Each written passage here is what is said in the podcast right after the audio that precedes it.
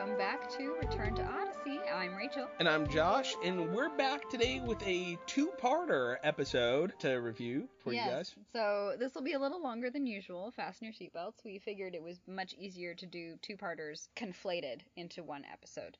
But before Conflated is a great word. Thank you. Before we get into that, we have a new review. Yay! Hooray! It's our first Canadian review. Yes, it is actually titled First Canadian Review. Five stars, great content. Keep up the good work from a fellow Odyssey podcaster. Adventures into Odyssey by Wyatt Jackson 72. So thank you. It's funny because when we first started doing this show, I came to Rachel. It was kind of my brain baby first, and I said, "You know what's never been done? a podcast about adventures in Odyssey. We should totally do it." And little did we know that there's actually kind of a lot. more of us than Uh, we originally thought. So that's yeah. awesome. There's a That's whole. Odyssey podcasting community that we're just now dipping our toes into. Mhm. Moving on.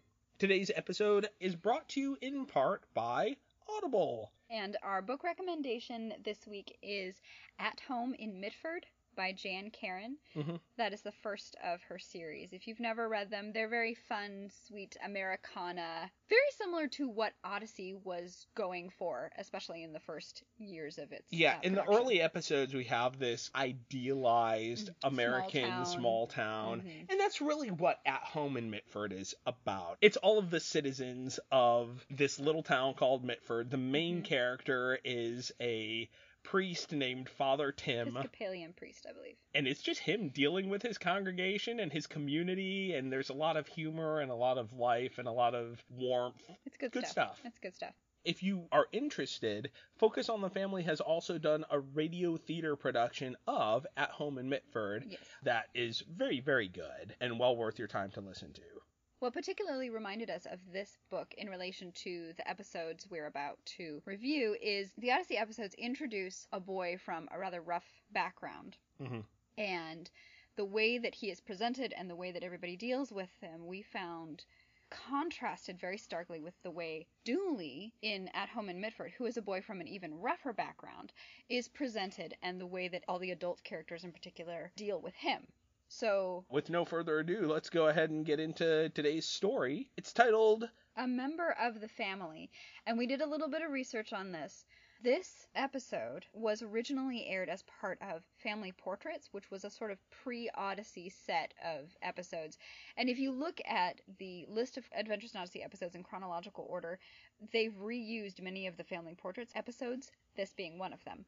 and it's kind of weird because it's sort of Odyssey, but it's also proto Odyssey. Yeah, there's you, lots of things that are going to come up that don't feel like Odyssey. you can tell that they were working through concepts and characters and hadn't Mhm. quite ironed out what they wanted Odyssey to be other than this kind of everyman Americana kind of community. Yeah. I would almost go so far as to say, even though this was included, it was re aired as an Adventures in Odyssey episode. hmm But I would almost say that it's kind of an alternate universe Odyssey because characters act in ways that are strange, and then other things show up that aren't quite what we've come to expect Of with Odyssey. It's it's Odyssey Legends. yeah, I would almost throw it out and say this is not canon, although it I guess it is. As we go into other episodes that are part of the Odyssey canon, there are certain things that happen, particularly in the second part, that are referenced again. Mm-hmm. So we can't throw it out altogether. But there's a lot going into this that we needed to remember. This is them still working through developing Odyssey. And with that, interestingly, we found that our episodes with negative reviews get more listens So, than anything else. So we strap in, guys. this to skyrocket. I'm sorry, we have another rather harsh episode. The music starts, and we have absolutely no Chris intro. Yeah, there's no welcome, no sketch, no guess the Bible character No nothing. game. So, actually, this is the first time we have no prep for the episode. The only reason that I knew what was going on is I remembered episodes involving Whit's family, which that's what this is. And going back into this episode, I had no memory of it at all from my childhood. yeah. We had this album, I and so I must have heard it probably multiple times. But the story just did not stick in my brain. No, this one, as we listened to it, this one was not one that I had heard, but I had heard other episodes about Whit's family, and I thought this was a different one. Anyway, we just have music, lots of music, and Whit's, oh, hi there. Yeah, his little I was just working on one of my inventions here, blah, blah, blah. So, kids listening to this initially would have no clue what's going on Unless they unless were they had already listened familiar to with. the original family portraits. So the first scene is Whit and Tom at an airport, and you hear airport sounds in the back, and Whit is asking Tom what time it is, and it's about four thirty ish, and And they're there super to excited. Yeah, they're there to pick up Whit's grandson, Monty. Monty. I keep Mhm. wanting to call him Maury. No, Sorry about that's, that that's for not everyone. Maury. It's Monty, and he's super excited because he hasn't seen Monty in three years. They keep talking, and, and Tom says he hasn't seen Monty since he was born. And then Whit pulls out recent pictures that his daughter, Jana, the first time any of his kids are named hmm that I remember, Or mentioned at or all. Or mentioned, yeah, his daughter Jana sent them pictures from their new place in Pasadena. So she's moved out to California, and they don't say in any of the episodes that we have listened to yet, but Adventures in Odyssey is in Illinois-ish. It's yeah, not we're, too far we're outside never of Chicago. told exactly where Odyssey is. Right, but it's mid-country. So It's interesting that she lives in Pasadena. Connie's from California. There might be some kind of glamour. like, well, also some kind of weird bias against California, where this is the land of sin. the land of sin. oh dear, Vanity Fair is in California. Why Josh says that is because almost directly after they're looking at the pictures, Tom says, It's so sad about the divorce. Of all people, you would think Jana and Phil would stay together. And Whit's like, mm, Yeah, it surprised all of us. So automatically, they've gone through a divorce. We're not sure how recently. It seems recent based on what they say. Well, yeah, based on Tom's reaction, it feels like it's pretty recent past. Yeah. And it's interesting because this is the third case where divorce is specifically mentioned Yes. in Odyssey. Three out of, are we on episode eight now? No, this is 9 and 10, I think.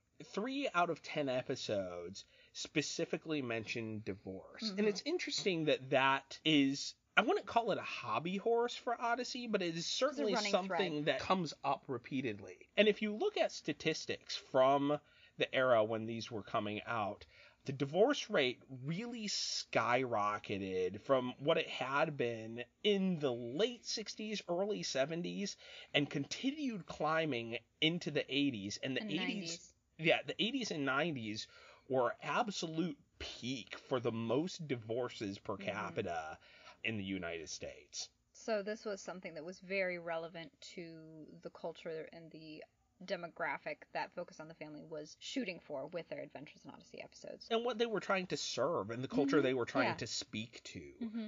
this wasn't merely trying to be relevant for the sake of being relevant. this was no. this is a legitimate societal problem that we're going to address. Mm-hmm. So that gives a little explanation story-wise why potentially they had Monty come from a divorced family. As they continue talking, Tom says, as he's been thinking about it, we could really use an outfielder on the Coyotes, and if Monty wanted to, he could play on the team. He says specifically that most all the Coyotes are about nine, which is how old Monty is.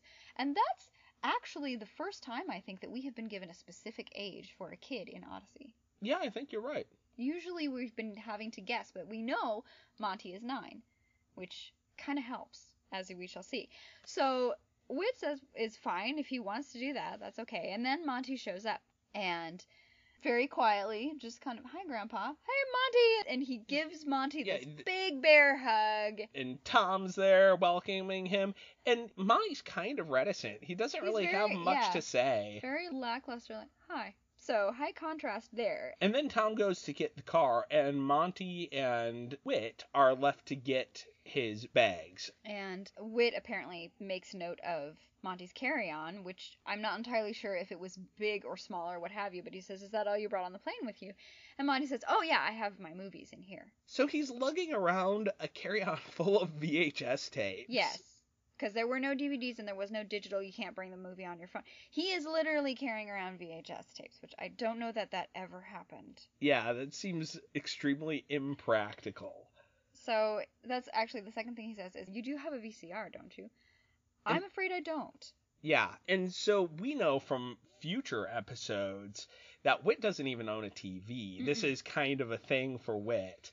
But he doesn't get into all of that with Monty. It's just hinted at here. We don't. We're not even told specifically that Whit doesn't have a TV, but it is implied as we continue. And Whit just kind of is like, okay, so you're a big movie buff. Oh yeah, I'm gonna direct movies when I grow up. Oh okay, that's a very interesting ambition.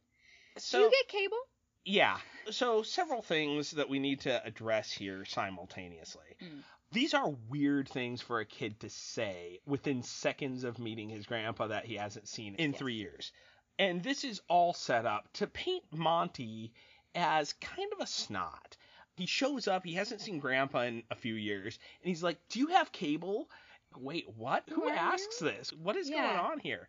It's showing at, that at he's the most, if he's uncomfortable talking to Grandpa, does he even talk at all? I can see a realistic scenario playing out where Whit is doing the one-sided conversation and trying to ask Monty questions about what's going on at home. You know, do you like school? and all he's of giving stuff, like and he's one giving word one-word answers. an- That is a more believable than him showing up and immediately, immediately asking, asking to watch TV. TV. Yeah. So that's weird and unrealistic. And the whole reason it's included is kind of to set us up for this idea that Monty is not a good kid. So The mm, issue that we have with this is the way in which it is set up. As we had just said, one word answers to his questions could have set us up to think, okay, Monty is either very uncomfortable or he's not maybe the best kid, or Mhm. even the tone of his voice could have set it up.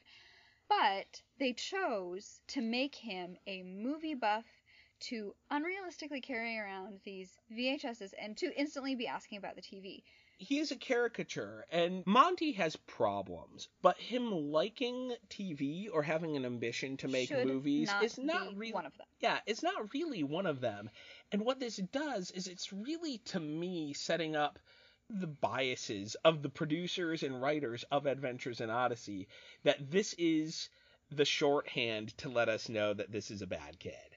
In old movies, old black and white movies especially, there was a lot of storytelling shorthand that went into things. You knew someone was the bad guy if he's smoking a big cigar And wearing a if- black suit. or if he's wearing a black cowboy hat. These are movie shorthand for bad guy. Odyssey is employing the same kind of shorthand to get us to the point without even knowing anything about this kid to be like, ugh, this kid, we don't like him. But I would argue that this is a poor way to tell a story. It's a poor choice of shorthand. To use movies and that kind of technology as the shorthand is a problem. and we've observed before, and we probably will observe again, that there seems to be this technological snobbery that goes on in Odyssey. Analog format stuff is superior to digital format stuff. Radio shows are superior, morally superior even, to TV or to movies. Mhm. There's this idea that older stuff is inherently better than newer stuff. And it doesn't really do any favors to emphasizing the actual themes that they're going for. Yes. And because these are meant to teach, the way that they present things like TV and things like video games, as we see later on in the series, they are setting up more legalistic standards than are necessary. Mm-hmm. And rather than being a comedic sort of stereotype, think Mike Teavee in Charlie and the Chocolate Factory. Roald Dahl never intends his audience to take these characters seriously. Mhm. These are rotten kids through and through, And caricatures, and you know they are caricatures. and caricatures of specific faults that kids can have. Right.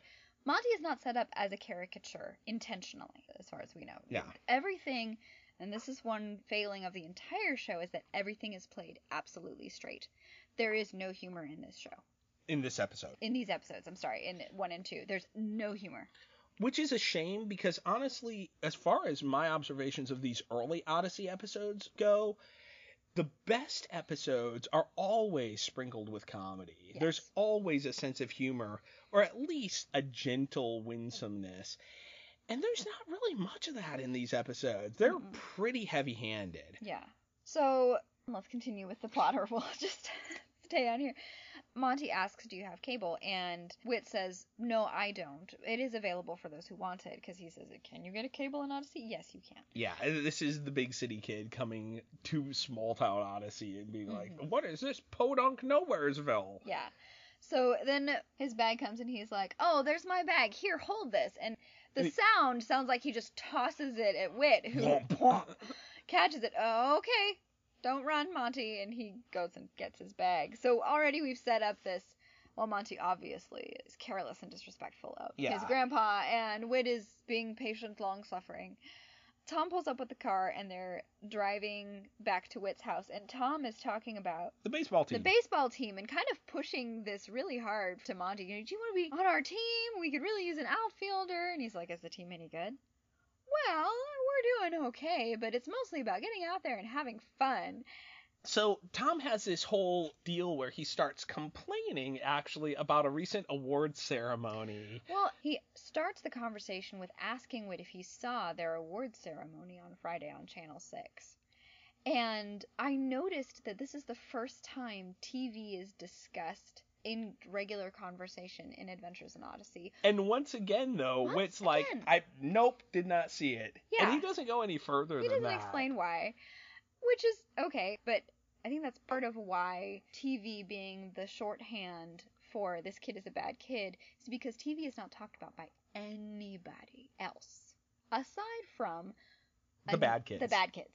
Yeah, this is the first time that it's actually talked about by somebody that we respect, somebody that we're supposed to admire. he brings up the award ceremony for the sake of complaining about how it went and saying that the judges only cared about the kids having skill. Can she throw? Can she catch? And he uses that whiny tone. he actually sounds like a teenage girl. It's weird. And he's Uh, like, when do they care about sportsmanship? I've got this little girl on my team who's the best little loser I know, and she should have gotten a trophy. And just even the statement, the best little loser I know, I'm just Yeah. like, come on. Um, there is much to be said for kids playing games and learning to lose graciously. I think that games are wonderful for kids. I think games are wonderful for adults too. and part of sportsmanship is losing. But there is something to be said for having specific awards for your skill in the sport. And if everybody got a trophy, then those trophies for specific skills would lose value. and a trophy specifically for you're the best loser is so Thanks. dumb. No one good about myself. no one actually wants that trophy. Yeah. So anyway, all that takes place and Monty says, I think I will pass. Tom is almost begging him ish to that be on the team. That was beforehand, yeah. And so we have again this kind of bias, and I'm going to use the term Americana probably multiple times, because we have this idea of wholesome boyhood is being outside and playing baseball. Which may or may not be true. I was never really into team sports as a kid. I played some baseball. My brother and I would go out in the yard and do home run derby and mm-hmm. hitting balls around. But I never played seriously. I was not wired for that. I was the kid who would much rather be up in my room drawing cartoons and listening, Listening to to music. music. That was my jam when I was a kid. Learning to juggle. I did much more solitary kind of things. Yeah. So, so Playing Monty- sports is not inherently good, just as enjoying TV is not inherently bad, but they're kind of presented almost as if they are. Well, and Monty's lack of interest in the sports because they're not necessarily a very good team. It's also not a is, is mark not necessarily a against his character. Yeah, and maybe he isn't into baseball. So anyway, they get home and Monty's putting his suitcases away in his room, and he asks, "Oh, what's that that I smell?" And Whit says, "Oh, it's pizza. Do you like pizza?" And he said, "Yeah, if it's takeout." As long as it's not a Well, uh, frozen yeah, pizza. as long as it's not a frozen pizza. And Whit said, "What if it is?" Oh no, that's okay. We can go out. Do you have any good pizza places? And this is the only time where I can say that Whit handled this with impunity. He said, "Tell you what, try eating the pizza." If you, you don't can't- like it, we've got other stuff. You could jelly. have peanut butter and jelly. And that is about as gracious as you can expect him to be at this point. Yeah, because to assume that Grandpa's going to take you out for pizza simply because you don't like frozen pizza is supremely ungrateful and thoughtless And dumb. and dumb. I would say it's never mentioned, but is Whit using his Whit's flop invention to make this pizza? Oh, I hope not.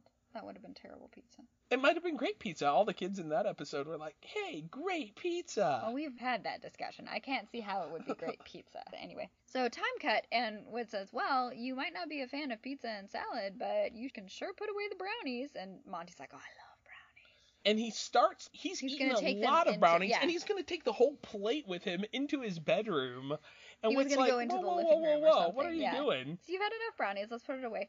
Well, okay, I'll leave the plate here. I'll just take one. No, Monty, I said you've had enough brownies. The whole plate here. and it's clear now where this is going. Mm-hmm. Monty is a kid who doesn't know boundaries at all. He's rude, he's disrespectful, he wants what he wants. If he's told no, he's going to push and bargain and beg and plead and just well, and then sour everything. grapes because when Whit puts his foot down and says, "No, you're not taking one more brownies," he says, "Well, why did you make them if you wouldn't let anybody eat them?" and stalks upstairs and slams it's his like, door. kid, you've had brownies. Yeah. And I wish I could say that this was completely unrealistic, but I'd be a liar. I have come across kids who are like this. I've come adults. across adults who are like this. Part of me is like, wow, this is so unrealistic. And then a part of me is like, yeah, no, sometimes people are that snotty. Yeah, it's sad. So, this brings up a question. The kinds of things that Monty has been doing are the results of a kid who is snotty out of habit. And while there is a lot of change between 6 and 9, this kind of trajectory is probably something that Whit would have known about Yeah, this should shouldn't have been prepared for. This shouldn't come as an absolute surprise to Whit when his grandson shows up, because theoretically he should know something about this kid's upbringing or Mhm. lack thereof. Mhm. We do know that there was a recent divorce, so How he's coming from a broken home. I wouldn't say that this kind of behavior is because his parents had a divorce. No, this is not the actions of a kid undergoing trauma. No, and it's kind. hard to. I don't know that they talk much about him undergoing any kind of trauma or acting out because of. No, trauma. nowhere is that mentioned, which Yeah. makes me wonder why even bring up the divorce in the first place.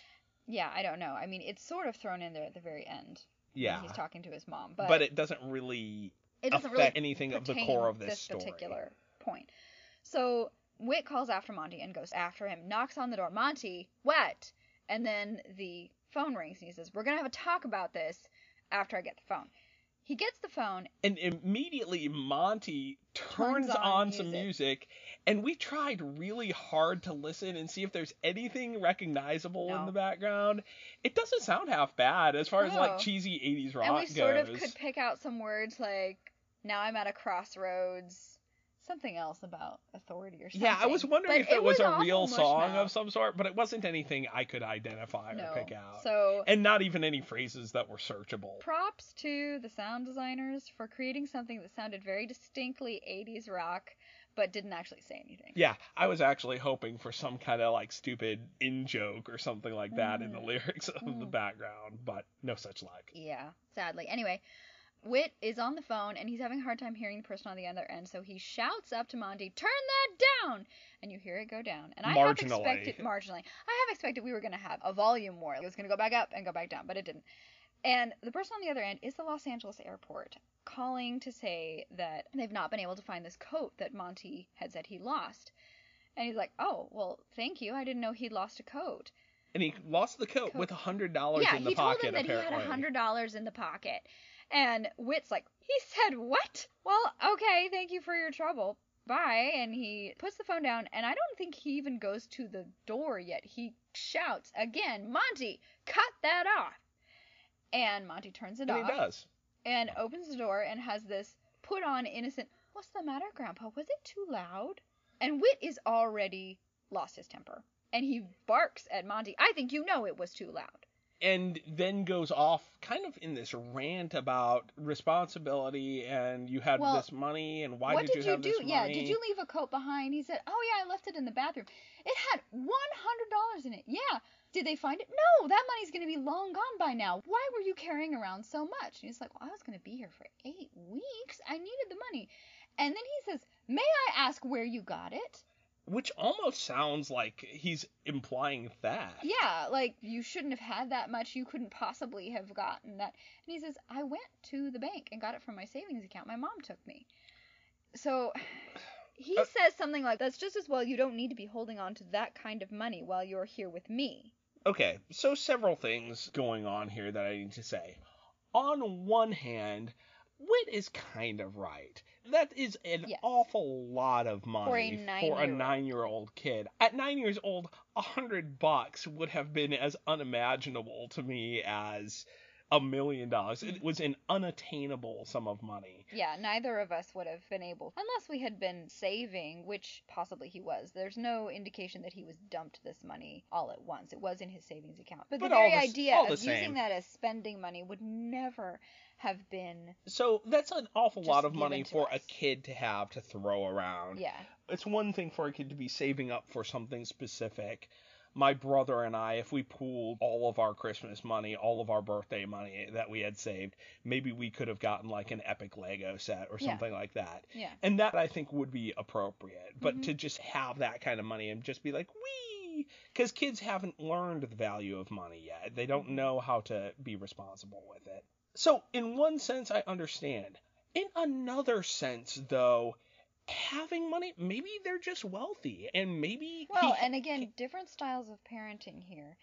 There are parents who have the money and who might give their nine year old a $100 to spend on an eight week vacation. That could happen. it's not so unreasonable that it would be worth making some kind of morality claim about it. I would simply say, wow, that's a lot of money for a kid to have. yeah. Hope you use it well. And maybe give him some some form of guidance with yeah, that. Yeah, I but can understand. Okay, that's a lot of money, so let's use it sparingly. And trying to instruct him in that. but simply to be mad that he had that money Yeah. is pointless. mm-hmm. And And overly harsh, I Yeah. feel like, at this point. And Whit spends the rest of this scene mad and yelling, yeah, basically ranting at Monty. which is not the Mr. Whitaker we know. And this is part of why I say this is an alternate universe where Whit is just grumpier. We All don't really see winsome, funny Mr. Whitaker that we know from Mhm. all of other Odyssey. And again, I think they're just trying to figure out even what Odyssey is Yeah. at this point. He sounds the same. It's Hal Smith doing Oh, the voice work. It is, it is. But It's he acts the same. It's kind of like if you watch a TV show you like and then the writing staff changes or something And it And starts going downhill. and it starts going downhill and characters start acting erratically and saying and doing things that they never would have otherwise. Yeah. We saw this happen with The West Wing, it happened with Psych. Where characters just start acting bizarrely, and you're like, what is even going on? What am I seeing here? Yeah. That is what this feels like to me. Yeah. So Monty, after all that, says, Are you going to give me an allowance? Which, granted, is a highly disrespectful and presumptuous thing to say. Yeah, Um, as soon as he arrives. Keep in mind, this is all the first evening he's here. Just got in town. And maybe three hours later, they're having this shouting match in the well, Whit- hallway. no, Whit. Monty isn't shouting. Whit is. Whit is shouting at Monty. Monty is not shouting. Whit is like, All right, this is the first night. You will not speak to me disrespectfully. We're going to talk about this more in the morning because I said so. You're going to need to learn that there are consequences for disrespect. He closes the door. We hear whomp. And then he's like, and rule number two, you will not throw things at the door out of displeasure. And then the scene cuts. Yeah. So, wow. That was a thing. And again, we go back to I would have thought that Whit would have been prepared for this kind of behavior, but he seems caught off guard and that's why he gets angry. That's the only explanation I can think of for why Whit would lose it. I don't know. his expectations, this is not going the way that I thought it was going to go, when he should have been prepared. He should have known that And- Monty is a hot mess. Yeah. And he should have been, okay, deep breaths. He's a rough kid, Mhm. and I'm going to be working with him this summer. Right. It's not necessarily that Jana, his daughter, has sent him to Whit to be worked on. He's just spending the summer with Grandpa. Later on, I would say that that's actually the opposite That of the is the case of what's of the going case. on. But Whit should know at this point, I'm not going to let him get away with a lot of what he is allowed to get away with at home, but recognizing how he is handled at home. Being more to be prepa- gracious. yeah, be more gracious. And again, this is one of the huge contrasts that we saw with how people handled Dooley in At Home in Mitford. Dooley is handled with an infinite amount of graciousness. The adults are firm with him, but, But- he is given very clear boundaries. and He- treated with love. He's given clear boundaries, but he's also never. No one has a harsh word for him. Yeah. When he's being a kid, when he's being immature, when he's being dumb, no one really harasses him about these things. Yeah. And Dooley is a funny kid. There's nothing about Monty that is funny or likable or relatable. Yeah, I would say ever in this episode. Yes, ever. Ever in this story. So, moving on, the next day they go to Whit's End, and we have a bit of an explanation of why Whit's End is called Whit's End, because maybe that had not been discussed. He's like, because I run it. Run it. That's why it's called Whit's End. Oh. They open the door, and Monty says, Oh, I remember this place. Which is a little bit of a weird thing to say, because obviously he would remember Whit's End. It's, It's Grandpa's ice cream shop, right? yeah, and That's even what Grandpa beyond. Grandpa's ice cream shop, it is the storehouse of wonders for the children. Yes, this is true. We don't know whether or not Jana lived in Odyssey. I don't know if the kids have grown up at all around Whit's End. The grandkids might not know. But even just knowing Grandpa runs an ice cream shop would be enough, rather Yeah. than, where are we? Oh, yeah, I kind of remember this. Yeah, that's a bit strange. And then Whit says, I'll give you a tour later, but if you want to go to the movies this afternoon, we need to start here at the storeroom. And he opens the door, and Monty's like, What? What's going on? And he said, Well, you wanted some spending money. I'm going to ensure that you get it. Now, the first thing you do is I want you to unfold all of those boxes flat, and then I want you to carefully sweep. And Monty's like, You mean you want me to work? And he's like, well, yeah, and I'll pay you three bucks. If you do a good job. And he's like, $3? He said, Monty, this job would pay you 50 cents anywhere else. So, Yeah, this is, I'm giving you an opportunity to earn money. So, this is a good thing for Whit to do. yes. However, I feel like this is a conversation they should have had before even going to the shop. Whit shows up and is basically, hey, Monty, do this thing, and then I'll give you some money. But it could have just as easily or better been a conversation to have, hey, I know you would like some spending money. How would you like to work for me and earn some? you can make the argument that economy of storytelling, we need to have it happen at this time. But the scene could have begun with them on their way to Whit's End, walking in the door, and they're having this conversation. And Whit's like, hey, I've got work to do. Mhm. If you would like to help out, you can earn some money. exactly. And you could have then Monty have a choice. He could either be like, gee whiz, Grandpa, that sounds swell.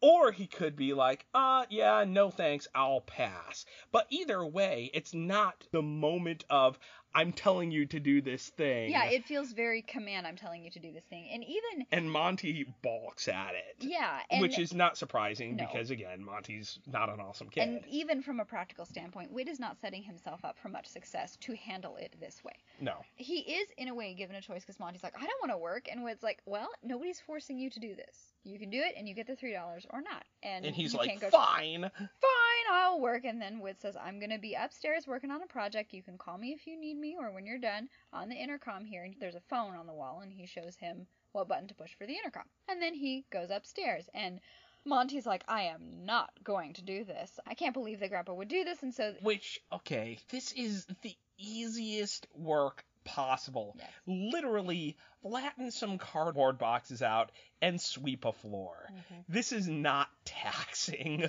From kids who were doing our own laundry and washing the bathrooms when we were that age. Yeah, this is no not money. taxing chores. That was just what we had to do.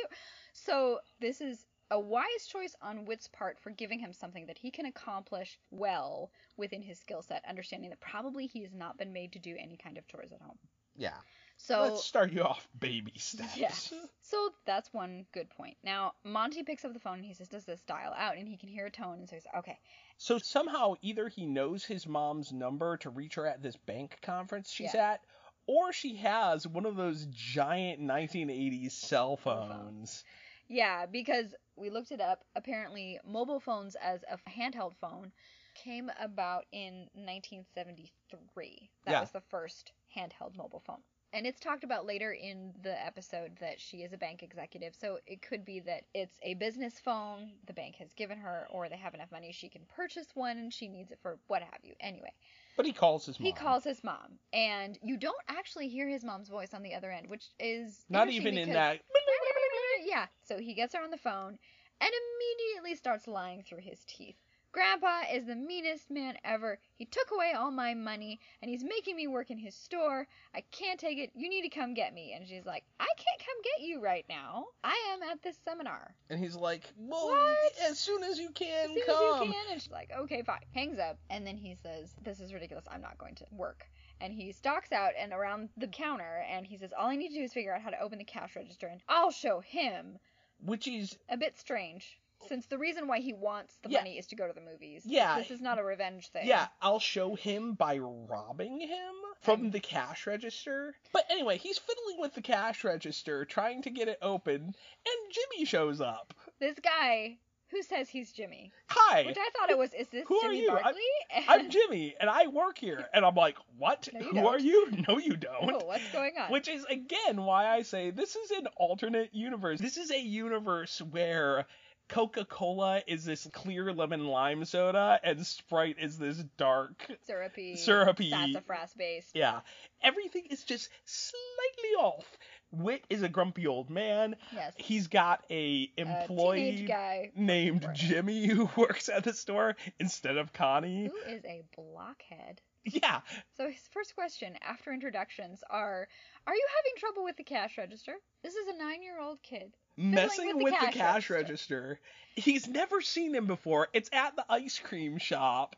Even He though he knows he's Whit's grandson because apparently Whit has been talking about this, but still, And he's like, Oh, let me show you how to open this. not what are you doing with the cash register? There's no question. What are you doing with the cash register? Because Monty says, Grandpa said I could have five dollars to go to the movies. Well, if Jimmy has no reason to disbelieve Monty, I can understand, even though this is a bad idea, but I can understand him saying, "Hang on, I'll get it for you," and just opening the cash register and doing it. But no, he says, "You open it here and here," and shows him how to open it. yeah, and he's I'm thinking, giving him specific you- instructions. you are setting them up for Monty to take all of the money later when your back is turned. So stupid. An Let me teach you how to Yeah, rob the store. if it's not alternate reality, this is probably why Whit had space available when Connie showed up because he fired Jimmy because he was such a blockhead. Yeah. Interestingly, so this episode was apparently re recorded later, this bit of dialogue maybe, with Connie being in this role. And then Focus on the Family lost that episode. How you lose the recordings, Well, it was I don't analog. know. It was an analog recording, so at this point, it's not digital where you could have oh, it. so maybe yeah, so maybe it, have just got damaged physical or something. damage. It could have been we misplaced those reels. I don't know where they went. That kind of thing. But anyway, it gets lost, and then they wind up just keeping Jimmy's. the original in. with Jimmy in there. So anyway, he gives him the money. Monty walks out, and then we have a major time cut. Where Whit has found out what happened. Yes. Whit has found out what happened, and he has spanked Monty. And we know that because the next scene starts with Whit knocking on the door and coming in and Monty, saying, "Monty, we need to talk. Yeah, Monty, do you know why I spanked you? And Monty's kind of crying, and he says, You hate me. No, I don't hate you. I'm spank you because I love you. And he says, Nobody ever spanked me before. And they don't tell me what to do either.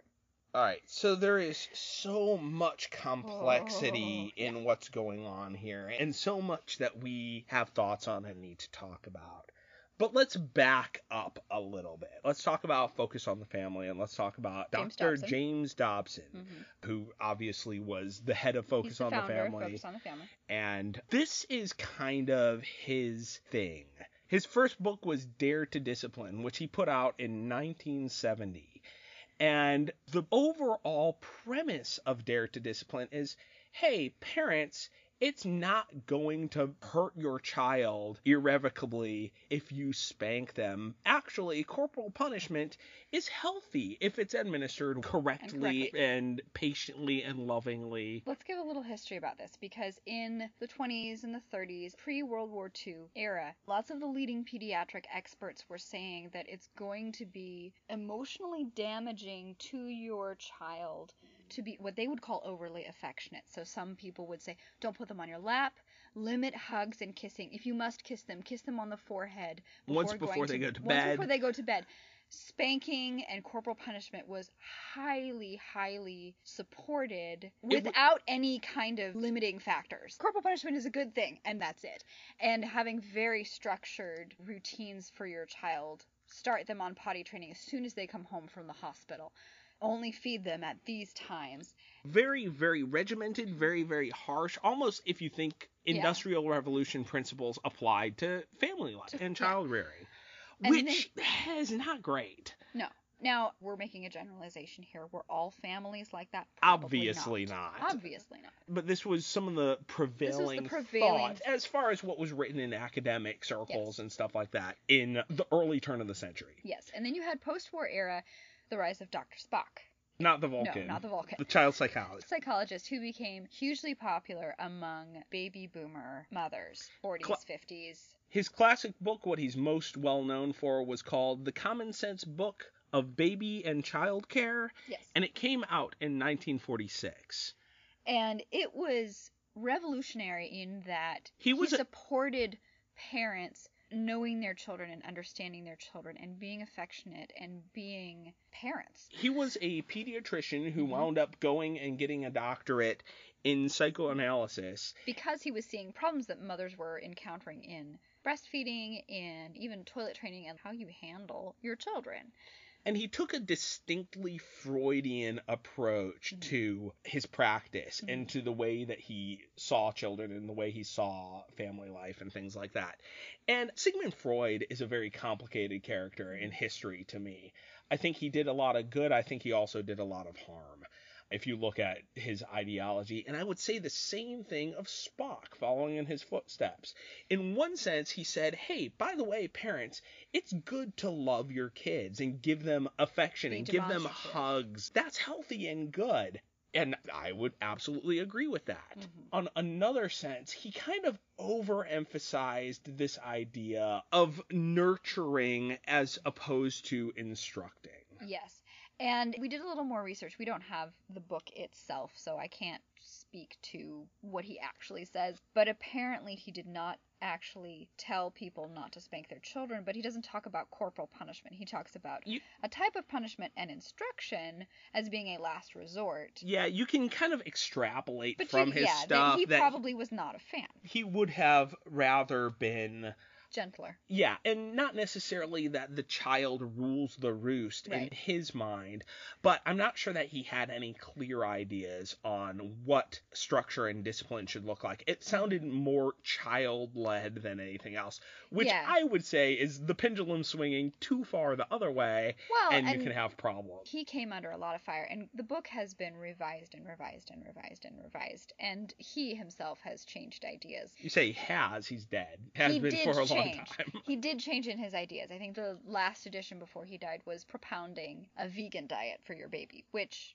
take Great. that with a grain of salt veganism for your baby is not necessarily a bad thing but, But it's also board, not need to be careful with that. necessarily a good thing either. It's Right, just it right. is what it is. so so his book was very very Yes. popular with baby boomers right after world war ii era and with that first generation raised under his advice mhm, was when we saw the protests of the 60s and that culture. And a lot of people blamed that kind of that kind of hippie revolt, all of the nastiness that we saw there, blamed the permissiveness of Spock and of the people who followed his footsteps Mhm. and said, We've seen such a rise in counterculture and anti values because kids were not Kids taught what's what and they were coddled from given early whatever they wanted. So, okay, I don't think that we can say definitely he was the cause, but history is so complicated that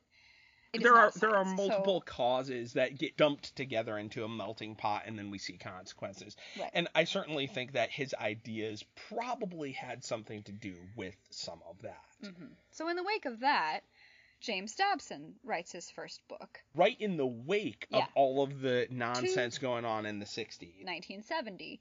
He publishes Dare to Discipline. which his whole premise of Dare to Discipline is hey, parents, it's okay to spank your kids. If I had to summarize the book in a nutshell, that's it. He's basically reiterating the idea of Proverbs 23:13, "Do not withhold discipline from a child. If you punish them with the rod, they will not die." And I like the sarcasm that comes across in that passage. Hey, your kid's not going to die if you discipline him. Actually, it's healthy for them. Yes. But rather than just the idea of beating your kids with impunity, Dobson is very clear about Yes. what he means. In his book, Dare to Discipline, he lays down a lot of specifics, but let me read you just this little passage that kind of summarizes his ideas in a nutshell. Lest I be misunderstood, I shall emphasize my message by stating its opposite. I am not recommending that your home be harsh and oppressive. I am not suggesting that you give your children a spanking every morning with their ham and eggs, or that you make your boys sit in the living room with their hands folded and their legs crossed. I am not proposing that you try to make adults out of your kids so you can impress your adult friends with your parental skill, or that you punish your children whimsically, swinging and screaming when they didn't know they were wrong. I am not suggesting that you insulate your dignity and authority by being cold and unapproachable. These parental tactics do not produce healthy, responsible children. By contrast, I am recommending a simple principle. When you are defiantly challenged, win decisively. When the child asks, Who's in charge? Tell him. When he mutters, Who loves me? Take him in your arms and surround him with affection. Treat him with respect and dignity and expect the same from him. Then begin to enjoy the sweet benefits of competent parenthood. A quick note here is that we do not pretend for a moment to be parenting experts. We are And this re- is not a parenting podcast. no, all opinions expressed here are for For entertainment, entertainment purposes, purposes only. But that said, we have read Dare to Discipline. You've read it all the way through. Hmm And there's another book that we actually appreciate even more. It's called Shepherding a Child's Heart by Paul Tripp. Anyone who is a young parent or expecting kids, I would really, really recommend, especially if you're a believer. Mhm. If you believe in Christ and you want to raise your kids to follow in the faith, you can do much worse than reading Shepherding a Child's Heart. There's some really good principles there. That said, this is kind of a bit of a hobby horse for Dobson. Well, you say hobby horse. Hobby horse sounds negative. This is part of Dobson's specialty. That's what he studied. He is very prepared and equipped to speak with authority on the subject, and that is a good thing, and that is part of the reason why Focus on the Family was created to give biblical counsel about the family. Those are all very good things. And our families have received a lot of benefit from Focus on the Family and from Dobson's work, and we appreciate his work, and we're not dissing it at all. And we would say if you are a young parent, Dare to Discipline is also very good. I think it's more practical than Shepherding a Child's Heart. Shepherding a Child's Heart gives you really good principles of why are you disciplining your child? what are you trying to accomplish when you are raising your child? Yeah. more than just outward conformity, you are concerned with their heart and their soul. So, those are all great things, but those are not necessarily the subjects of an Adventures in Odyssey episode. No, and they are really heavily handed in this story, in part one and part two. This Mhm. is a major theme of this, and the only reason I can think that it is is because this is a focus on the family production. This is kind of Dr. Dobson's thing. Is this a story point that's going to appeal to kids listening to the show? No. Absolutely not. Well- this is a message for parents. And another reason why it was probably originally a family portraits episode because family portraits was geared toward the whole family, and Adventures in Odyssey was specifically made for kids. So, all of that is background. We Yeah. can get back to the story now because Whit is coming in and kind of explaining a rationale for spanking to Marty. Monty. Monty. I keep saying Maury, Marty. Monty. Couple notes just before we get into his explanation of the way that all this played out.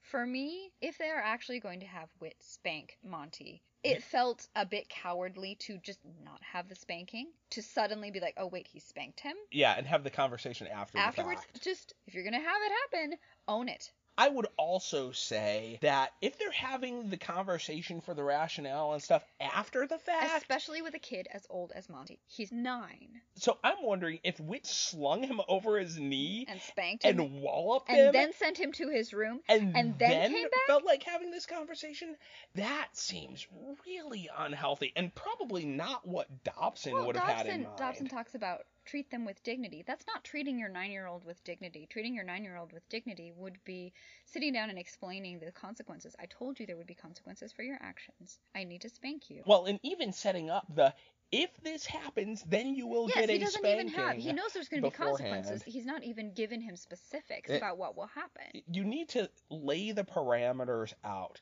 In order for corporal punishment, or really any punishment, to have any good effects, I would say it has to be built on a system of trust. Mhm. If you have not put in the legwork to build trust with a kid, to show that you're concerned about the things that they're abusive. concerned about, that you're concerned for their well being, for them to be absolutely convinced that you are concerned for their well being, then punishment is just going to feel punitive and it's Mhm. going to not be healthy. It's, It's not going to be, it's- as Monty said, because you hate me.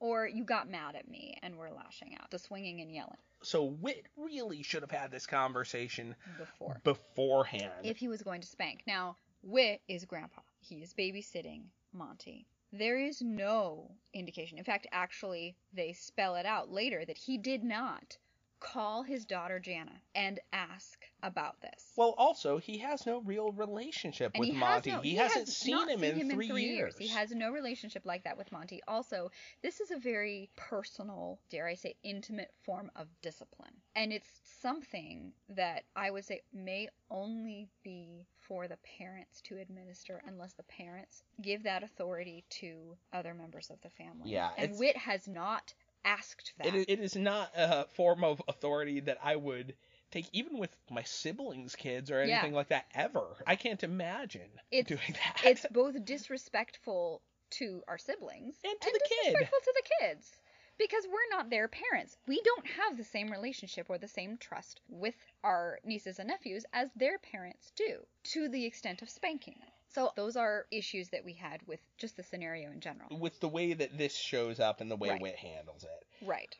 Now he sits down with Monty and tells him a story about a little boy who got a puppy for his birthday and a leash. And his parents said, You need to keep this puppy on the leash so he stays safe because he doesn't know where he is supposed to go and where he is not. And there's also no discussion about him training the puppy. No. But so he takes him to the park. And you've got to keep the puppy on the leash, but Right. he doesn't. He's like, "Oh, the puppy, Puppy wants, to run free." and the leash may be hurting his neck, and so he lets him off the leash, and the puppy runs out in the street and gets hit by a car and dies. and the leash is really intended as a way to protect the puppy. Mhm. And in a similar way, parents have rules and they are in place to protect a kid, which is all well and good. This and is he's a saying pretty it gives fair me no metaphor. pleasure to do this. God has rules in place for how we live and how we conduct ourselves, and this is part of me teaching you how God wants us to This is- live. This is almost word for word a metaphor that Dobson uses Really? in Dare to Discipline. Oh, wow. Yeah. So I'll read this little passage here. This is a conversation you could have with your kid, which Whit is having with Okay, Monty. Yes. I knew of a little bird who was in his nest with his mommy. The mommy bird went off to find some worms to eat, and she told the little bird not to get out of the nest while she was gone. But the little bird didn't mind her. He jumped out of the nest and fell to the ground where a big cat got him. When I tell you to mind me, it is because I know what is best for you, just as the mommy bird did with her baby bird. And it goes on to more specific things. like- But this is the basic kind of horror movie morality. Morality Do the right thing. thing or very bad things will happen to happen. you. Okay. Again, who is going to appreciate this? Who is going to understand this? Adults more than children. Then after he tells that story to Monty and he's like, "Do you understand?" and Monty's like, "I think so."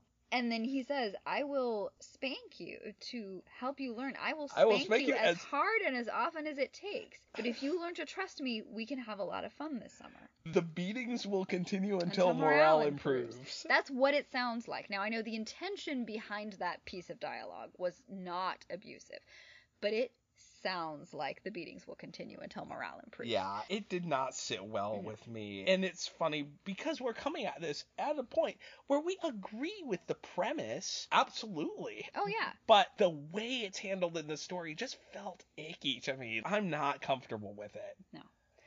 And then we have a time cut where it's the end of the baseball season and the Coyotes are having a party to celebrate they won the championship or something. And they're having the party the at cake- Whit's The- oh, house. this is the only attempt at humor. The cake slipped over in the car because Tom didn't realize that he had turned it upside down. Yeah, and so Whit's trying we're to trying to fix the rewrite icing. the icing on it. But interesting note is that the party is taking place at Whit's house, not at Whit's End. Yeah. Which in any other Odyssey episode, if you're End. having a mass gathering of any kind, Whit's End is the place to have it. Now, is that for plot purposes because of what happens next? Or I think it's simply an oversight. I think they hadn't even thought about Whit's End being what it is Mhm. to the Odyssey community. Yeah, and so Whit is like, it's gonna be what it is. I can't do magic, and Tom's like, ah, you can't do magic. Look what you did with Monty. You turned him from a, I don't even remember what he said, some selfish, ornery ornery- kid into a right nice young man. And Whit says he was already a right nice young man. He just needed some boundaries or something like that. We never saw him Which as a nice young man. we never saw him as a nice young man. Again, contrast with Dooley from At Home in Mitford. Who is a nice is a kid. nice kid. rough around the edges, rough as can be, but a nice kid from the very start. And you like him. He is likable. Monty was not likable. It really is like magic. You have this kid who is a rotten brat, spank him, and a week later, he's a saint. And I'm sorry, it just doesn't work that way. And it's more than just him playing the game. At the end of this episode, we were wondering okay, has Monty actually changed? Or has he just learned the rules? Because you can have a kid following the rules, and in his heart, he hasn't changed at all. Yeah, And that is often a result of discipline that is not touching the child's heart. yeah. It feels unrealistic that this drastic of a change Could take place in a week. Yes. The reason, though, as we find at the end of the episode, is for plot purposes, that change needs to happen because his mom shows up. And that's the end of the episode. That's the very last thing. And he opens the door and he's like, Mom? And that's kind of it. Mhm. and the episode comes to an end. And since this is a two-parter, we'll break for commercials here, and we'll be back with part two after this word. And we're back. So, also note, Monty has joined the Coyotes. Suddenly, he is a quote, right nice young man And, a good baseball a good player. baseball player because he decided to go play baseball. And they won the And championship. they won the champion. It's a subtle push again to the this is what good American boys do. They play baseball. Yes. So they're having a party, everything's going well, and then somebody knocks on the door, and Monty opens the door, and it's his mom. Jana has showed up without any prior word to Whit. Yeah. She's just there. Several things that become very clear very quickly. One, obviously, it's been a week. She shows up because the seminar is over, as they had talked about earlier in the previous episode, and she was going to come get him. And he has not told Whit about that phone call. Mm-mm. He There's been says a he lack of forgot. There's been communication a all around. huge lack of communication. She never called her dad to say, dad. "Hey, what's she never going called her with son. There's been no call during the week of, okay, Monty, when I come to get you on this day, make sure blah blah blah blah. Or, hi Monty, how are you? yeah, it makes sense that if he is away, it's one thing if she's really busy. I wouldn't say that necessarily she needs to be calling every night, although that might be realistic. But certainly maybe every other night or something, just to check in and be like, hey, how's grandpa? You having a good Mm-hmm. time? What are you doing? Here's a thought though. We live in the age where calls are free and Zoom call is a very easy thing. Okay, But- so she could have gone to a payphone. She could have gone to a spent a couple quarters. She's she in a has hotel. her own phone. We've already She's in a hotel. She probably has a hotel room phone. Mhm. It's unrealistic to think she couldn't have called Monty. Yeah, maybe not every night, but yes, she could, and you would think that a normal mother would, even if the mother is rather permissive. She's gonna call Monty. She's gonna call and talk to Whit. She And- obviously does love her kid, Yeah. as per the conversations that take place later in this Later, episode. well, even at the beginning of the previous episode, when he calls her and she's like, "I'm gonna come get you in a week," she didn't love her kid, would she actually? yeah, it- come get him. yeah. This isn't. She's just dumped him on Grandpa for no good that reason. Grandpa has not called her. Even if you had a mother who is too busy or what have you and doesn't call her son, odds are Whit has the numbers to reach her in case there's some massive emergency or what have you. And knowing Whit, he's the sort of person who would be like, let's talk to your mom. You need to talk to your mom. You need to maintain this connection. And he should have called her. Well, and no- when he spanked Monty. Oh, absolutely. That conversation should have happened. Before like- he spanked Monty. Yeah. Which we've Before and or after. Either way, it should be like, hey, by the way, this thing happened. Yes. You need to be well aware of what's going on. Exactly. But That's again, you say what we know about Whit. That's what we know about normal Whit. And again, this is not normal. Th- this is underdeveloped Whit. It's interesting though because there's an interview with Paul McCusker where he's discussing the writers early trying to figure out who Whit is. Mhm. And the question they were trying to answer is is Whit perfect? Which it's easy to fall into the trap of Whit being perfect. And they made a distinct choice Mhm. with the character to say Nope, Whit is not perfect. He has failings, and we'll get to what those failings are Yeah. later because it has specific bearing on this episode. And as a writer, I respect that. Mhm. I respect that they're trying to make him a well rounded character. But I don't know. You can have good characters with failings, but there's certain failings and certain ways that characters fail that almost feel cynical. And the way this plays out feels almost cynical because it's a complete flip flop on what Whit is about as a character. On the one hand, doesn't feel entirely unrealistic, and we'll get to this in more detail, I guess. I don't think that they should have addressed Whit's faults in that area and the discipline in the same episode. It becomes too much. It's too much to deal with and sort of contradict each other. yeah, we'll talk about that later. So Jana says, "Okay, Monty, get your things. We need to go. We have a long drive." And he's like, "Mom, I don't want to go." And she's like, "What about Grandpa is the meanest person ever, and he took all my money, and he's making me work." And he's like, "Oh, well, I just said those things because I was mad," which she actually believed him. Even parents who are too lenient with their children It- know them well enough to know when they would lie. Usually, I mean, Usually. I've run into the parents before who are like, "Oh no, not my child," when they hear about something their kid had done. But I've also run into many more parents. The more common response is, "I'm sorry, I just don't know what to do with him," and that's a depressing statement. That's a parent kind of sounding like they've been defeated and also making excuses at the same Yeah. time. Well, I feel also like she should know her dad well enough to know dad doesn't operate like that. Yeah, So what's going on here? don't put up with no and instead guff. of even saying, "Can I talk to Grandpa?" she says, "I'm gonna come get you." And she says to Monty when she's at the door, "I traveled over 200 miles out of my way to come get you. We're going now. Go get your stuff." And he's like, "No, I want to stay with Grandpa. Grandpa loves me. I love you. Yeah, but Grandpa loves me more." which is so unearned and ridiculous. Yeah, I mean, the only explanation I can figure for him saying that is the Grandpa loves me more because he disciplines me and you don't. Yeah, as if Whit would have had that conversation. This is a way that I show you I love you, understand. or Or as if Monty would understand yet. He's nine. At any rate, she's very. hurt by Hurt this. by that, Which and- makes sense. hmm And she says, I think you need to go tell Grandpa that I'm here. He goes into the kitchen where Whit is and he says, I think you need to spank me again. Which That feels very abusive. abusive is, I think, the best word. This is not a normal statement Normal for a kid, kid to would- make.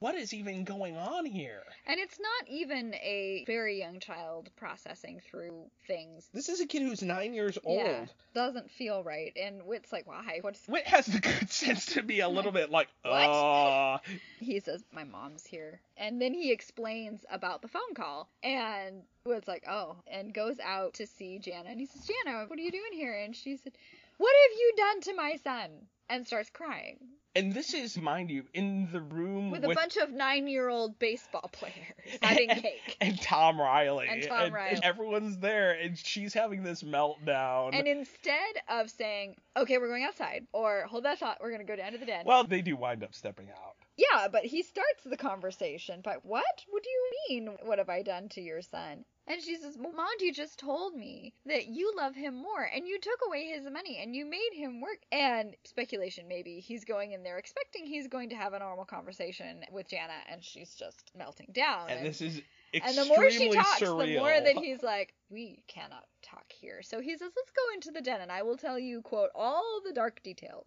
So then we have a time cut. And, we assume that he's told her everything that's Right, taken he place he in the conned past. Jimmy into opening the cash register, which is actually false. He didn't con at all. He just said, "Hey, can you open this Can for me?" and Jimmy's like, "Doop doo doo." Sure. Yeah. Okay.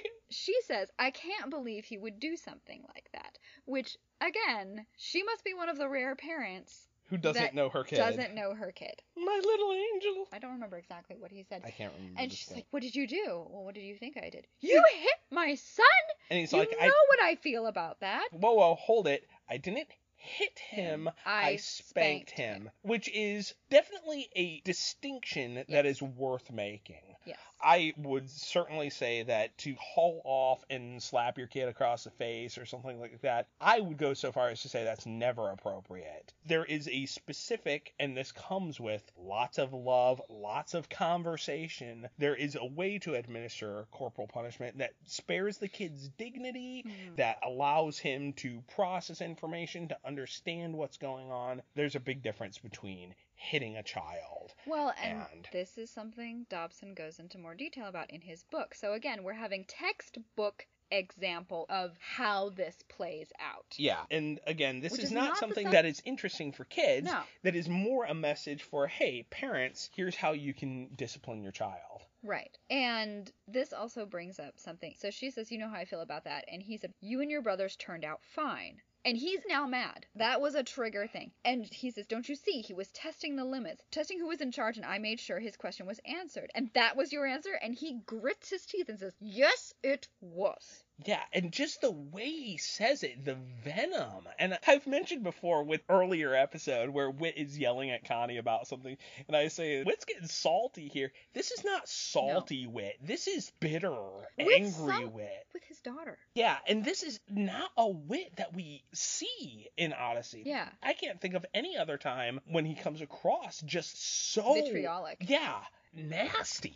It's a my way or the My highway way or the approach. highway kind of thing. With no respect for Jana. Jana is also an adult. And her saying, you know how I feel about that, drives a further nail in the coffin. Because we have said this, he should have called her. He didn't need to call her to know what her opinion would have been about him spanking Monty. And he spanked him anyway, even though he is not Monty's parent. Yeah, so he's grandpa. He has a degree of authority. I wouldn't have any problem with your parents or my parents spanking my son. But we have established that. But we've established that with them. This is a conversation that we have had. We know how we grew up. We know how our parents raised us. And I, we we know have intentionally told them we are giving this authority to Yeah, you. and this is conversation. My parents have a relationship with David.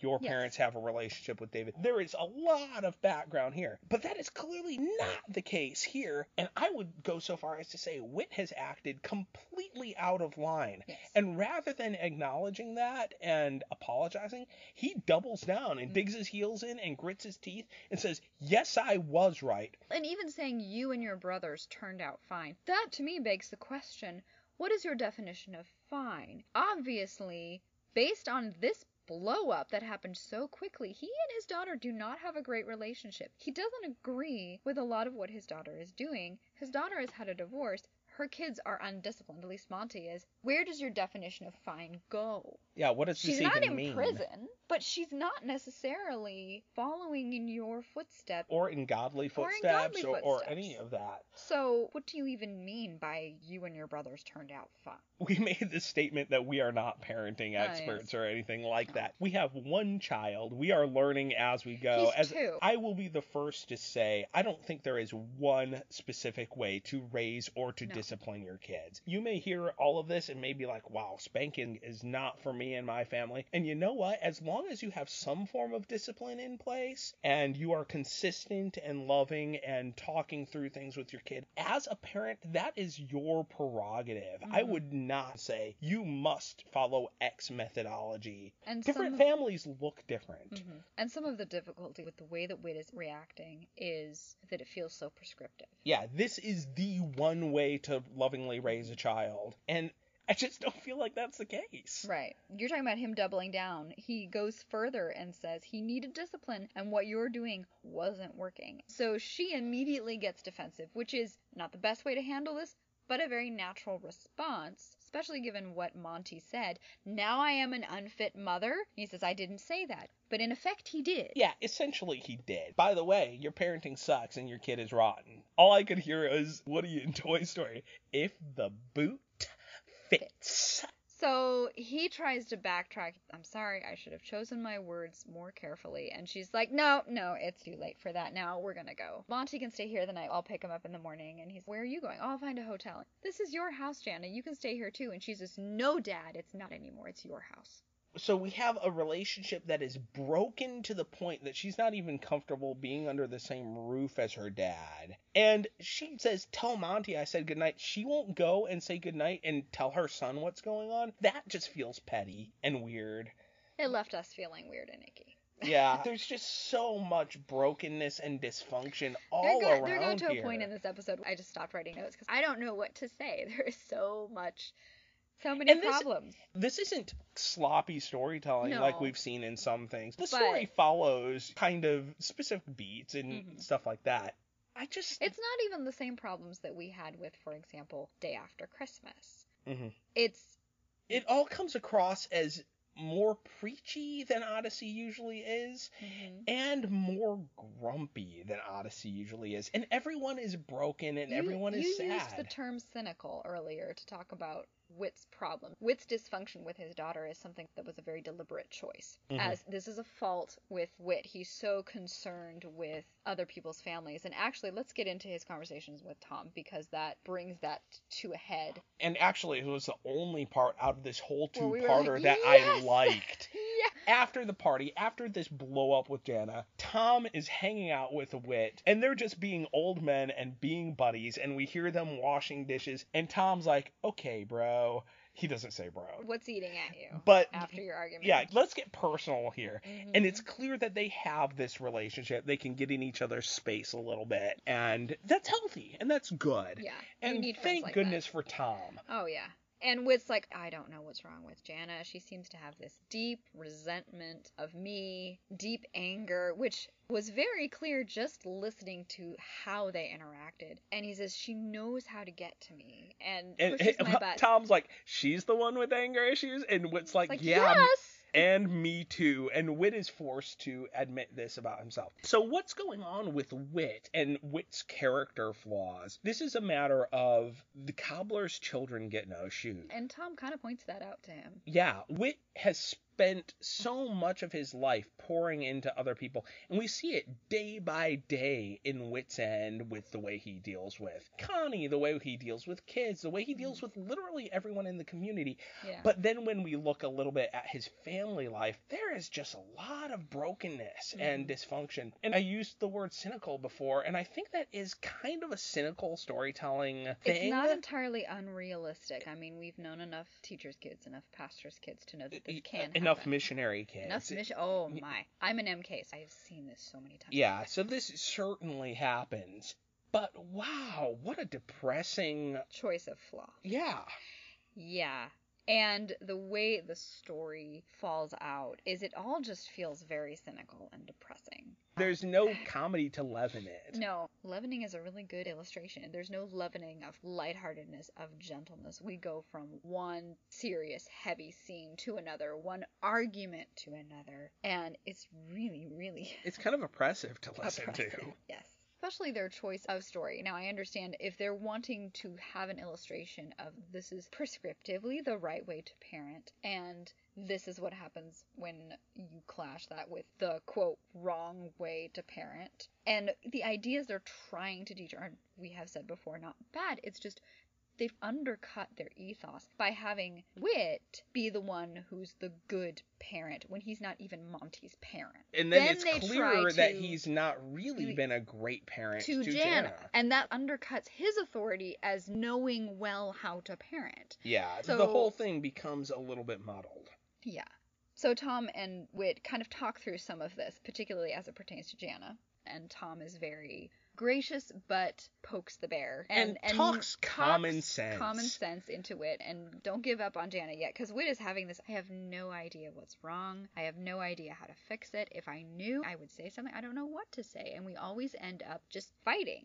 So Tom essentially says well you know all that great advice that you give to so many other people why don't you take some of that yourself? And try again. So the next day Jana comes to pick up Monty and Whit says okay can we talk and she doesn't want to talk Yeah, she's like, you've had your chances to talk so many times, and we always just fight. And basically comes across that she's exhausted. Yeah. And he's tired like, of "I d- arguing with I her don't- dad." What do you mean? And finally, he gets it out of her. She's like, I'm tired of you passing judgment upon me. You have criticized my hobbies, my work, my marriage. Oh, let's not forget my marriage. You had plenty to say about that. And now you're mad at me because I got a divorce. And now we're talking about my son. My son. Let's keep that record straight, shall we? Which she raises some legitimate points. She does come across whiny, but she raises legitimate points. This is my son, and you didn't like my marriage, but now you're mad at me for the divorce. There's an underlying, what do you want from me? Rather than supporting her, because now she's a single mom working, Whit says, well, if you didn't trust Monty with me, and I think that's when he says, he was in my house, under my roof.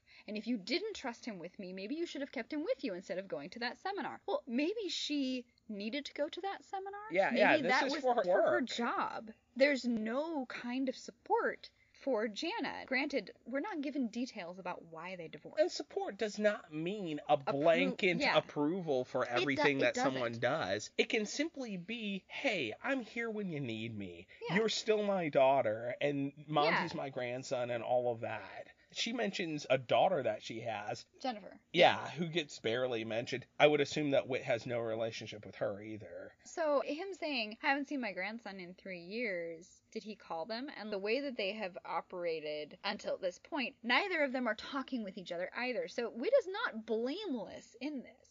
And that's frustrating. She finally, after all of that, because it doesn't go anywhere, he makes that accusation. She's like, oh, well, of course, heaven forbid that the great John Avery Whitaker should be at fault at all. You just shift the blame back on me. I'm going upstairs and I'm going to get Monty. Well, Monty's not upstairs. He has run away. Run away. So- Which honestly I called before it happened. Yeah. Just for the pacing of the episode, I was like, there's going to be some kind of crisis to bring these two together, and it's going to center on Monty. And sure enough, they go upstairs and he's gone. Mhm. Dun dun dun! So they immediately call the police. And it's not Officer Harley. Fortunately, it's not Officer Harley.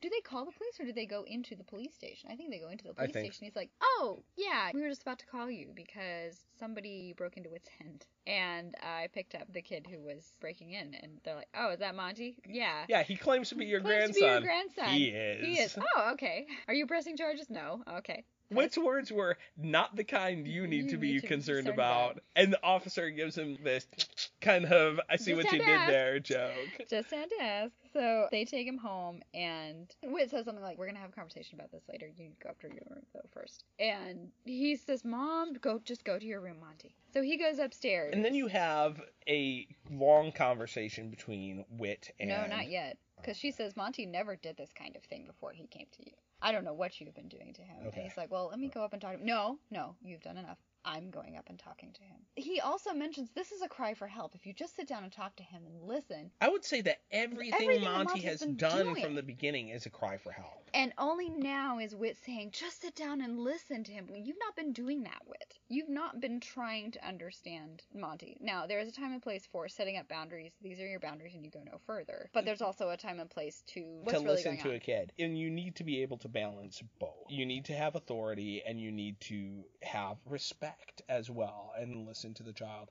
And honestly, both go hand in hand. And the straight up authoritarian approach, I think, is a recipe for rebellion. And again, he's saying we need to listen to Monty, and he's not listening to his daughter. No. She goes upstairs and she's like, "Okay, you want to tell me what this is all about?" No, not really. No, Monty, come on. I thought we were friends, aren't we? Which is a cringy statement, and it's an intentional statement, Yes. I feel. Because, again, with Dobson's whole thesis, would be no, you're not to be your kid's friend, you're to be Mhm. your kid's parent, and that's Yeah. a very different role. So for the mom to be like, come on, I thought we were friends, is intentionally painting her as this milk toasty. Yeah. And at the same time, she's saying something must have set you off for you to go destroy personal property. You and Grandpa were fighting. Okay. And he said, You fought with Dad and made him move out. And you're just trying to get rid of Grandpa because I like him. Maybe if I acted like I liked your boyfriends, you'd get they'd, rid of them they'd go too. away too. And this is like whoa, whoa, whoa. uh, let's yeah, back what's up. going on here? And this is the first time that anything about the divorce and all of that has been brought up, which feels a bit It's shoehorned, shoehorned in. Shoehorned in, yeah, because none of that has been addressed before. And she's like, Monty, that's not true. And before she can say any more, we hear Whit say, Monty, that's absolutely not true. Your mom didn't send your dad away. Whit just sort of parachutes in and hijacks the conversation And saves the day. and saves the day when he was told specifically. Stay downstairs. stay let downstairs, me let let me me talk with my kid. So, So it undercuts everything he says, which the actual content of what he says is good. Your mom loves you more than anything else. She wants what's best for you. She didn't send your dad away. It's Yeah, a complicated he issue. He left. And of course, we're going to see each other again. So everything is reconciled. Monty takes his suitcases downstairs because Whit says, Why don't you go take your suitcases downstairs? We'll be down in a second. And Jana says, Thanks, Dad. yeah, after this whole diving in, Yeah. when he's been asked to stay out, she is left with, "You were right.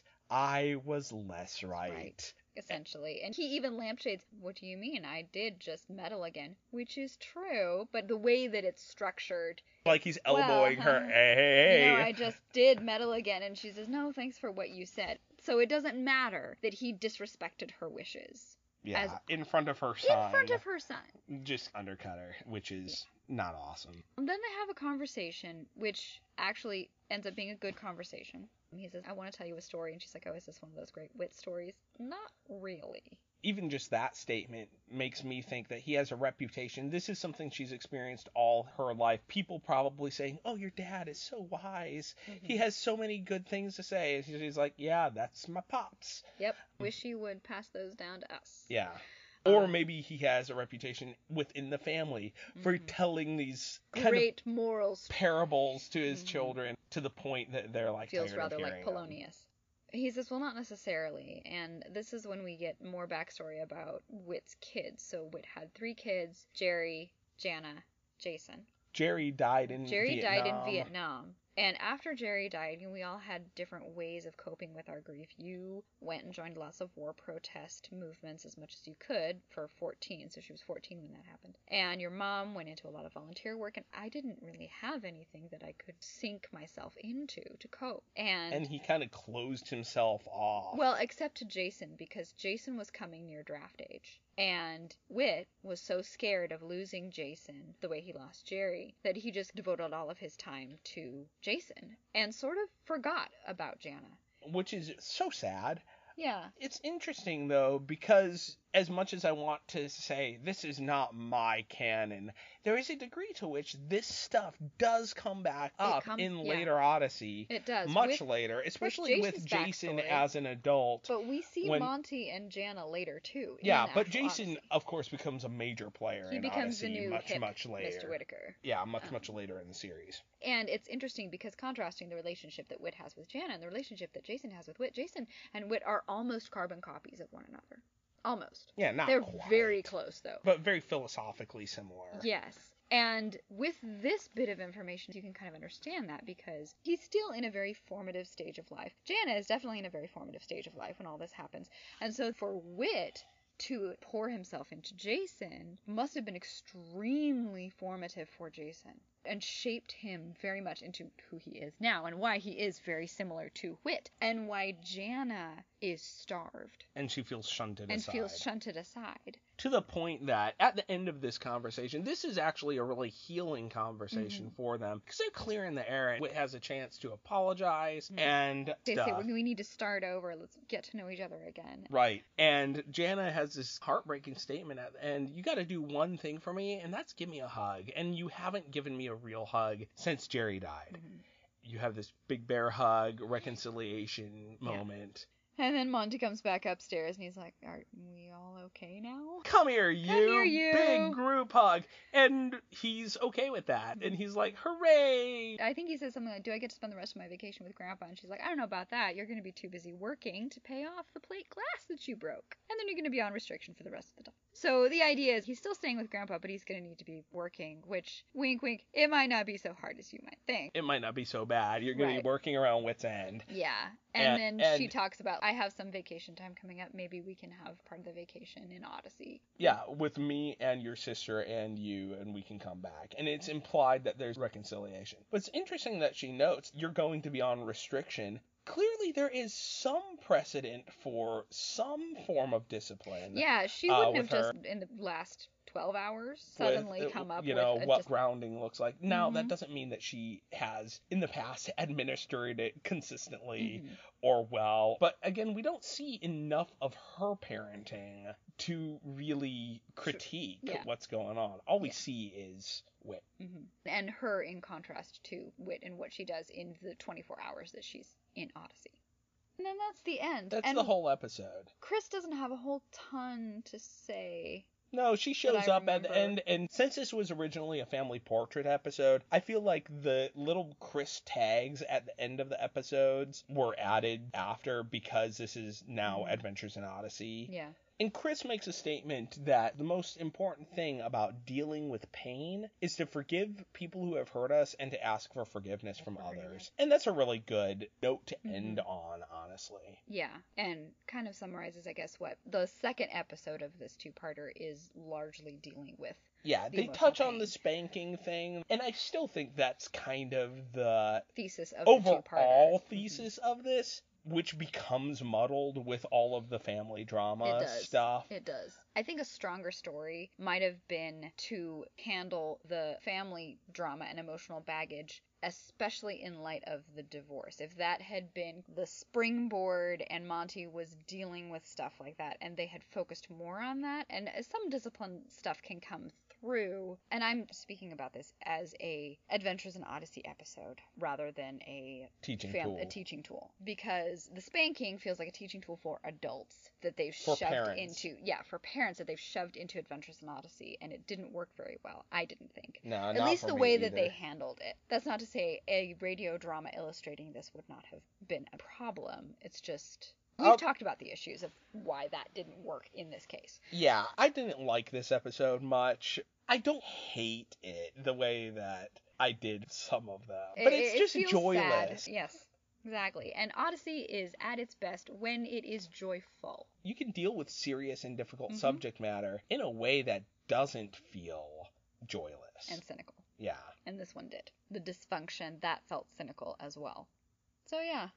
Sorry guys, this one is a downer and Uh, probably longer than the rest of our episode. Yeah, hopefully next one is going to be more fun. We're Yeah. actually coming near the end of Album 1. Yeah. Yes, season 1. And we thank you guys for sticking with us. It's been really encouraging actually to see an increase as far as we can gauge. The podcast tracking is not an exact science, but as far as we can gauge, we've grown since we started, and that's really encouraging, and we're really excited. and you guys being on board and coming alongside and listening and commenting and all of that stuff Yeah. is a lot of fun for us. It is.